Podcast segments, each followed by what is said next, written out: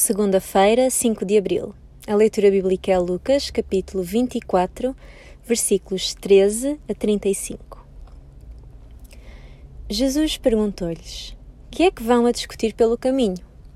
Eles pararam com um ar muito triste.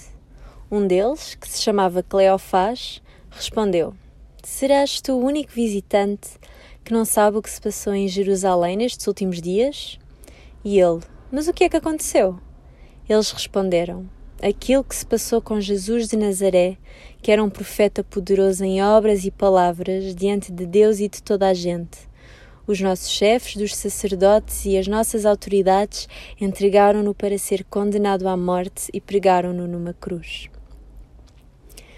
Dois discípulos tinham deixado Jerusalém e dirigiam-se para Emaús. Sabemos que um deles era um homem, Cleofás, e o outro discípulo não sabemos se era um homem ou mulher mas a tristeza deles era tal que não reconheceram Jesus. Por vezes permitimos que a tristeza nos impeça de ver a beleza e as bênçãos de Deus. Não foi só a figura de Jesus que eles não reconheceram, foi também a sua voz.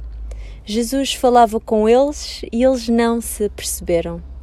Talvez pelo facto de que pensavam que Jesus estava longe no reino dos mortos, mas Jesus está bem perto de nós e fala conosco, e nós temos de o ouvir.